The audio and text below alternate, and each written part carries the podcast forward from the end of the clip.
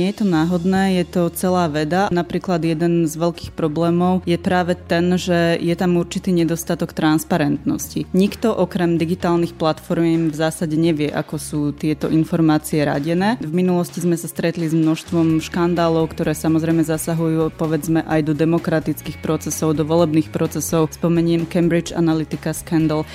Bavíme sa taktiež aj o tzv. Targetovaní politických reklám na určité skupiny obyvateľstva podľa informácií, ktoré o nás digitálne platformy majú. A tomuto má podľa Miroslavy Sawiris z Globsec Policy Institute odzvoniť. Brusel ohlásil koniec bezpráviu na webe.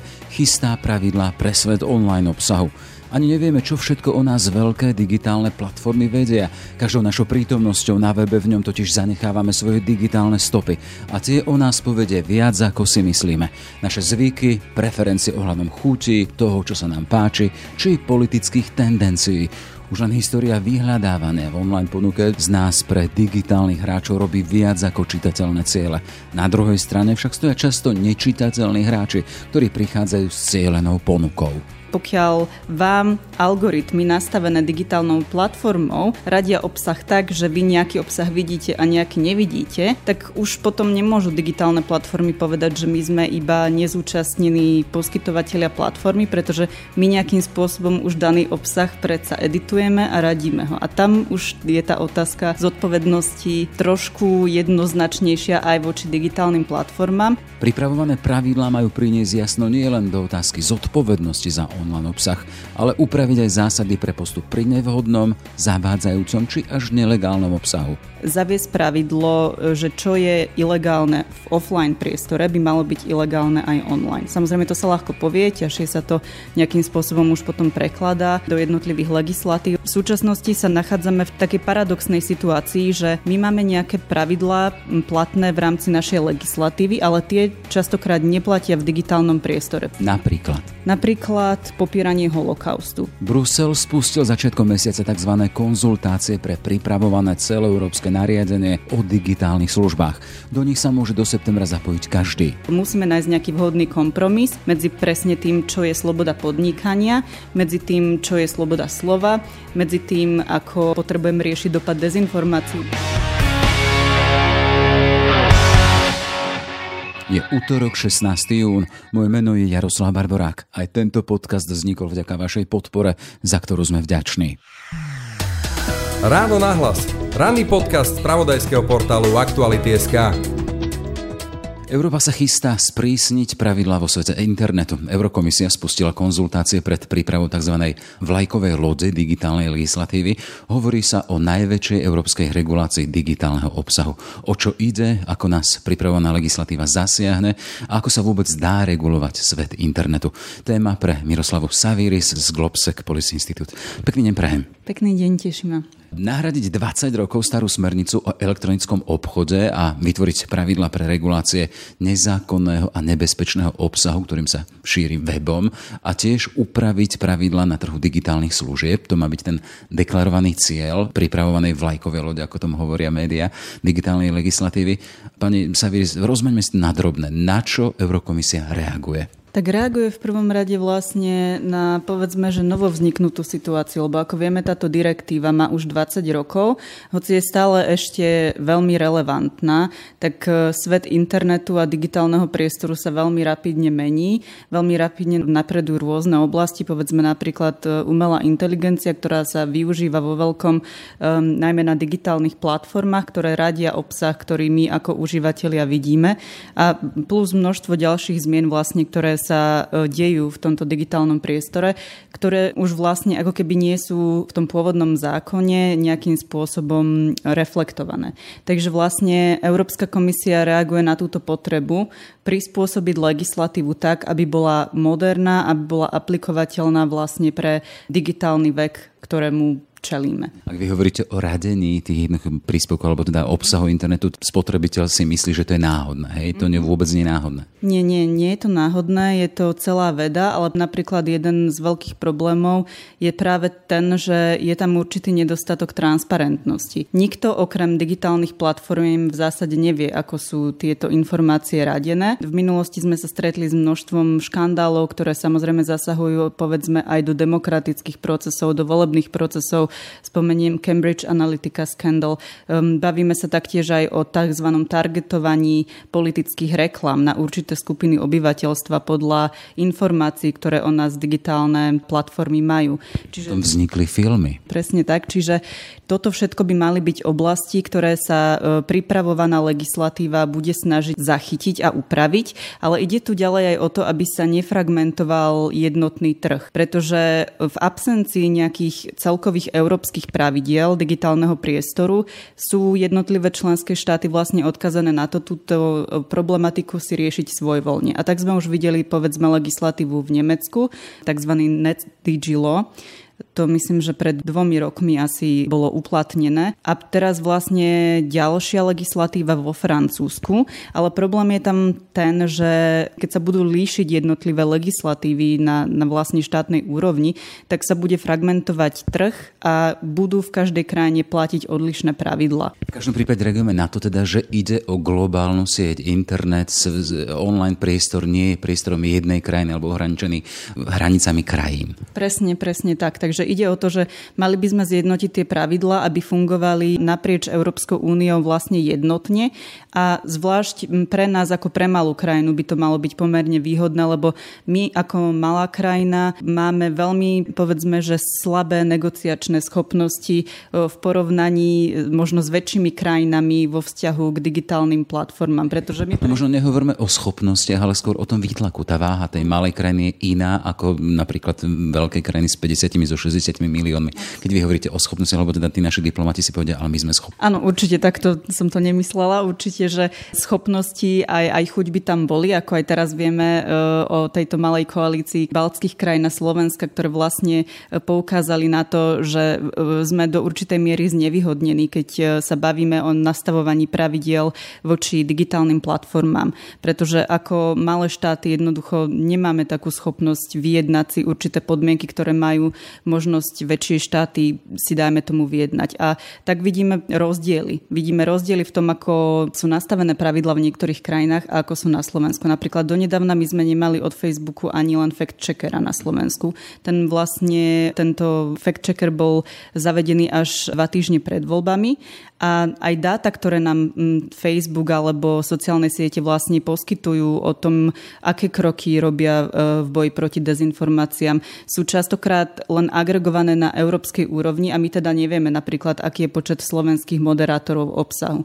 Čiže toto je ďalšia oblasť, ktorú by táto legislatíva mala adresovať, je určitá transparentnosť a vymedzenie zodpovednosti a pravidiel pre digitálne platformy, ktoré by mali platiť uniformne naprieč vlastne celou Európskou úniou. Ale najpodstatnejšie ako pre mňa je to, že v súčasnosti sa nachádzame v takej paradoxnej situácii, že my máme nejaké pravidlá platné v rámci našej legislatívy, ale tie častokrát neplatia v digitálnom priestore. Napríklad popieranie holokaustu. U nás je toto trestný čin, ktorý, ako všetci vieme, môže nakoniec človek, ktorý spácha tento trestný čin, skončiť vo väzení, kdežto Facebook ako sociálna sieť je riadená iba svojimi vlastnými štandardami komunitnými a tie sú v rozpore s našou platnou legislatívou, pretože na Facebooku nie je považované popieranie holokaustu za nenávistný prejav. Čiže tu sa dostávame do situácie, kedy vlastne slovenská legislatíva je veľmi ťažko uplatniteľná v online priestore, pretože že reálne je nenaplniteľné pre aj slovenskú justíciu alebo políciu, aby teraz ako začali prehľadávať kvanta postov na Facebooku a postihovať vlastne tieto zločiny alebo trestné činy, ktoré sa tam dejú. A keby to aj bolo možné, tak ten samotný obsah vlastne stále ostáva na tej sieti. Čiže toto je ďalší možnosť aspektov tohto plánovaného legislatívneho kroku, je zaviesť pravidlo, že čo je ilegálne v offline priestore, by malo byť ilegálne aj online. Samozrejme, to sa ľahko povie, ťažšie sa to nejakým spôsobom už potom prekladá do jednotlivých legislatív, ale toto je vlastne jeden aj z princípov, ktorý je uvedený vlastne vo vízii pre Európu pripravenú pre digitálny vek. To bol jeden veľmi konkrétny príklad, ten s tým holokaustom. Je to tak, že doteraz boli tie veľké platformy, keď sme spomenuli napríklad Facebook alebo ďalšie veľké platformy, to bolo na ich dobrovoľnej báze, teda že keď sledovali alebo odpozorovávali a poprípade vyškrtávali a chránili ten nevhodný obsah, nelegálny obsah? No samozrejme, že každá platforma by mala dodržiavať pravidlá, aby to bolo v súlade s národnou legislatívou a samozrejme vy môžete upozorniť Facebook na to, že toto je v rozpore so slovenskou legislatívou a oni potom následne musia niečo s tým obsahom robiť. Ale tu je problém to, že vlastne kladie to ako keby nevhodnú zodpovednosť na užívateľa, pretože oni samotní nebudú vyhľadávať tento typ obsahu a jednoducho akýkoľvek pokrok je tým pádom presunutý na ramená užívateľa. Vy ako užívateľ si to musíte všimnúť a reportovať to. A v žiadnom prípade týmto nedosiahneme odstránenie ako celkového objemu takéhoto závadového obsahu. Ale keď už sa bavíme o tej dobrovoľnosti, tak do určitej miery áno. Prvý ešte legislatívny krok, toto už je povedzme, že druhý zo strany Európskej únie je vlastne Code of Practice on Disinformation, kódex praxi voči dezinformáciám, ako k nim majú vlastne digitálne platformy prístupovať. A tento kódex vlastne podpísalo niekoľko digitálnych platformiem, medzi nimi Facebook, Twitter, Mozilla, Microsoft k nim tiež pristúpil. A vlastne toto už predstavovalo veľmi ako keby dobrý pokrok, aspoň smerom k nejakej konverzácii medzi digitálnymi platformami a povedzme, že Európskou úniou na druhej strane, aby nastal pokrok najmä v tejto transparentnosti ohľadom odstraňovaní závadného obsahu, aby nastal pokrok ohľadom transparentnosti politickej reklamy, aby nastal pokrok v boji proti dezinformáciám. Takže toto bol veľmi pozitívny krok, ale vlastne teraz aj vyšiel report od ERGI, čo je vlastne Európska skupina audiovizuálnych regulátorov a oni tiež chvália ten Voluntary Code of Practice on Disinformation, že áno, bol to dobrý krok, ale zároveň taktiež navrhujú, aby troška to zašlo ďalej, aby už sme sa nebavili iba o tom, čo digitálne platformy robia na dobrovoľnej báze, ale aby sme pristúpili k nejakej koregulácii, kde určité veci budú už definované presne v rámci legislatívy a zase určité veci budú ponechané, povedzme, v kompetencii digitálnych platformiem. To, akú to bude mať formu, vlastne ešte nevieme, hej, lebo teraz, ako ste aj vypovedali, prebieha práve konzultácia, čiže to, akú formu tento zákon nadobudne v konečnom dôsledku, bude aj výsledkom tejto konzultácie, ktorá je verejná, do ktorej sa môže zapojiť hocikto, ale samozrejme najlepšie by bolo, keby sa do nej zapojili aj samotné digitálne platformy, akademická obec, experti, občianska spoločnosť a tak ďalej. Predpokladáme, je to o nich, neobídu túto cestu a tú možnosť zapojiť sa, povedať svoje. A keď hovoríme o tých konkrétnych problémoch, tam si naznačili aj otázku zodpovednosti a svet online nastoluje jednu veľkú tému zodpovednosti, lebo sú tu tie platformy, ktoré majú byť zodpovedné za to, čo sa na nich vyskytuje, ale tie svoje priestory alebo svoj priestor online dávajú k dispozícii užívateľom a tí užívateľi tam môžu hocičo zavesiť a tuto vzniká teda, kto je zodpovedný za nevhodný či aj nelegálny obsah. Ten, kto to vysiela a nesie na svojich ramenách, ako tá platforma, alebo človek, ktorý to tam zavesí. Aj toto bude predmetom úpravy tejto novej legislatívy? Určite je to komplexná otázka a určite to presne súvisí s touto legislatívou. Každopádne dlho mali digitálne platformy ten argument, že oni nie sú zodpovedné za ten obsah, lebo oni poskytujú len platformu a ľudia sú tí, ktorí jednoducho ten obsah generujú a oni sú tí, ktorí jednoducho za ten obsah zodpovedajú. Tá situácia sa ale komplikuje práve keď vezmeme do úvahy umelú inteligenciu a radenie algoritmov, pretože vlastne pokiaľ vám algoritmy nastavené digitálnou platformou radia obsah tak, že vy nejaký obsah vidíte a nejaký nevidíte, tak už potom nemôžu digitálne platformy povedať, že my sme iba nezúčastnení poskytovatelia platformy, pretože my nejakým spôsobom už daný obsah predsa editujeme a radíme ho. A tam už je tá otázka zodpovednosti trošku jednoznačnejšia aj voči digitálnym platformám.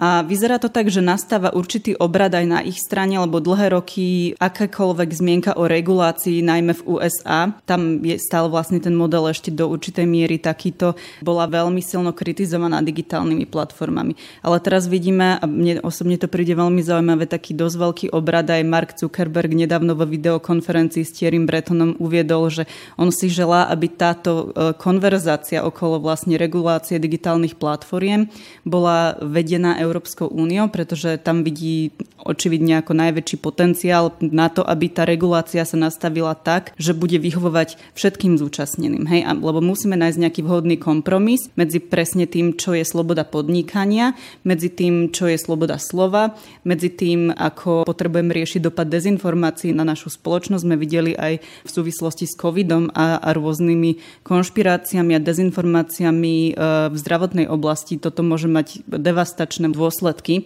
Takže my musíme nájsť nejaký takýto kompromis v rôznych oblastiach, takže určite akákoľvek legislatíva bude veľmi komplexná záležitosť, ale zároveň je to už nevyhnutný krok na to, aby sme nastavili nejaké pravidlá v digitálnom priestore, ktoré budú pracovať pre každého a ktoré budú v prvom rade demokratické. Už pri predstavení celého tohto veľkého zámeru eurokomisárka pre digitálny obsah Viera Jourová hovorila práve o tom napätí, že teda chceme mať prísnejšiu legislatívu alebo prísnejšie pravidlá, ktoré by chránili napríklad tie základné ľudské práva a medzi nimi slobodu prejavu. A na druhej strane chceme nejakým spôsobom chrániť pred nevhodným a nelegálnym obsahom, že sa to medzi sebou bije. Do určitej miery áno, ale na druhú stranu každá krajina má v rámci svojich národných legislatív definovanú tú šírku slobody slova, hej? Napríklad, ako som spomenula ten príklad o popieraní holokaustu, tam je tá hranica slobody slova, povedzme, že v rámci slovenskej legislatívy veľmi jasne určená, keď sa bavíme už o prejavoch extrémizmu alebo nenávistných prejavoch. Veľmi podobne to má množstvo iných krajín.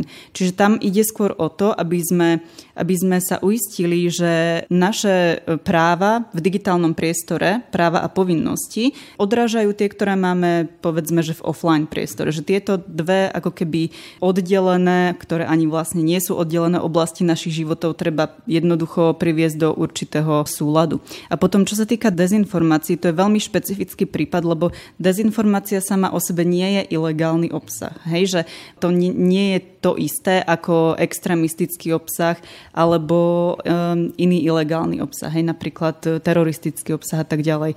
Čiže čo sa boja proti dezinformáciám týka, tak tam samozrejme si vieme pomôcť viac transparentnosťou, tam si vieme pomôcť napríklad práve zradením povedzme zdrojov, ktoré sú kvalitnejšie pred tie, ktoré sú dezinformačného charakteru, ale vlastne v žiadnom prípade táto legislatíva nebude nastavená tak, že teraz budeme, a to myslím, že povedala práve aj pani Jourová, odstraňovať dezinformačný obsah, lebo tam už by sa to naozaj bylo práve so slobodou slova. Tam sa už predpokladá potom aj aktivita jednoducho prijímateľov alebo ľudí, ktorí narábajú s tým obsahom. Ešte jedna veľká téma, vážna téma, aspoň naznačená v tých zámeroch, je teda, že je tu medzi platformami taký ten veľký boj o to, či koho pustia alebo nevpustia do toho priestoru, ktorý si v podstate vylínajkovali a aj toto tá nová legislatíva má nejakým spôsobom urobiť poriadok a možno spravodlivosť pre rovnosť šancí medzi veľkými a malými, keď hovoríme o platformách, čiže tí, ktorí ponúkajú ten priestor. Áno, lebo toto už je síce ako keby ekonomický aspekt tejto legislatívy. Dalo by sa povedať, že táto plánovaná legislatíva má takéto dva aspekty. Jeden je tento ekonomický a druhý je vlastne tento celospoločenský, o ktorom sme sa rozprávali. Čo sa toho ekonomického týka, tak tam, áno, ako ste uviedli, je problém vlastne s tým, že digitálne platformy, ktoré si získajú dominanciu na trhu, majú tým, že vlastne majú ako keby funkciu určitého, povedzme, že nechcem povedať, že vrátnika na trhu, ale tým, že jednoducho majú dominantné postavenie, tak oni môžu veľmi efektívne zabraňovať novým konkurentom vstupovať do ekonomickej súťaže. Hej? A čo sa deje? Áno, čiže určite tá legislatíva plánuje adresovať aj tento problém s tým, že zámerom je, aby sa vytvorilo také ekonomické prostredie, ktoré praje aj inováciám a povedzme konkurencii a takisto aj možno menšiemu podnikaniu, aby, ako ste povedali, sa vyrovnali šance, aby aj ďalší konkurenti mali vlastne možnosť vstúpiť na trh. Keď sa chceme baviť možno o časových rámcoch, hovoríme o konzultáciách, znamená to, že sa to začína pripravovať. Ľudia majú možnosť to pripomienkovať. Majú to možnosť pripomienkať účastníci tohto trhu. Dokedy? Takže do 8. septembra prebieha konzultácia, ako som už povedala, ktokoľvek, kto má záujem, sa môže zapojiť. No a vlastne samotný zákon by mal byť predstavený koncom už tohto roku, čo je teda celkom chválihodné, pretože aj vzhľadom na pandémiu spojenú s ochorením COVID-19 sa očakávalo, že táto legislatíva môže byť aj oneskorená. Pôvodný zámer bol, že bude predstavená začiatkom roku 2021, alebo aspoň tak sa šepká. A teraz to vyzerá, že naozaj to stihnú do konca tohto roku. Ale zaujíma ma skôr to teda toto praktické, kedy môže vstúpiť do života, kedy sa môže teda občania Európskej únie možno trošku aj spoľahnúť na to, že aha, ten online priestor, to je veľká téma pre rodičov, že je bezpečnejší aj z toho inštitucionálneho pohľadu, teda že sú tu úrady, sú tu inštitúcie, ktoré tento priestor chránia. Ten samotný zákon určite ešte bude prechádzať ďalšími pripomienkami, čiže ja osobne si nemyslím, že by sme videli niečo skôr ako v roku 2021 alebo 2022. Toto je možno taká tá klasická, povedzme, že nevýhoda legislatívnych procesov, alebo sa to môže javiť ako nevýhoda legislatívnych procesov na európskej úrovni, že sú zdĺhavé, ale vlastne, keď zoberieme do úvahy naozaj to množstvo ľudí a rôznych zaujímavých skupín, ktoré potrebujú vstúpiť do tohto procesu, potrebujú ho pripomienkovať a tie pravidlá sa musia nastaviť tak, že budú skutočne funkčné a nespôsobia napríklad nejaký nezamýšľaný efekt, lebo tieto legislatívy niekedy mávajú práve aj nezamýšľané dôsledky, keď sa to teda rýchlo upečie, že možno bude lepšie si trošku počkať s tým, že tá legislatíva bude naozaj nastavená funkčne a že bude spĺňať svoj účel. Lebo videli sme napríklad tá nová francúzska legislatíva, tam sú nastavené veľmi prísne penalizácie pre práve digitálne platformy, ktoré nebudú schopné odstrániť závadový a teda ilegálny obsah do určitých stanovených časových rámcov. Najzávažnejší obsah by sa mal odstraňovať do 24 hodín. Ale problém tam je, že tá legislatíva neobsahuje mechanizmus, ktorý by postihoval odstraňovanie obsahu, ktorý nemal byť odstranený. Čiže s takto nastavenou legislatívou hrozí vlastne to, že digitálne platformy zo strachu z penalizácie budú odstraňovať aj obsah, ktorý bol nezávadový. Čiže naozaj je to veľmi, povedala by som, háklivá záležitosť, ktorú treba nastaviť tak, aby sme si boli istí, že práve s nejakými dobrými záujmami nespôsobíme alebo nenastavíme legislatívu tak, aby jednoducho mala opačný efekt, ako sme zamýšľali. Avizované sprísňovanie regulácie online sveta a Miroslava Sawiris z Globsec Policy Institute. Ešte pekný deň a ďakujem pekne. Aj vám a ja ďakujem. Dovidenia. Počúvate podcast Ráno na hlas. Sme v závere. Len doplním, že do spomínaných konzultácií k pripravovaným pravidlám o digitálnych službách sa môže vyjadriť každý do 8. septembra. Aj tento podcast vznikol vďaka vašej podpore, o ktorú sa aktuality uchádzajú naďalej. Pekný deň želá Jaroslav Barborák. Všetky podcasty z spravodajského portálu Aktuality.sk nájdete na Spotify a v ďalších podcastových aplikáciách.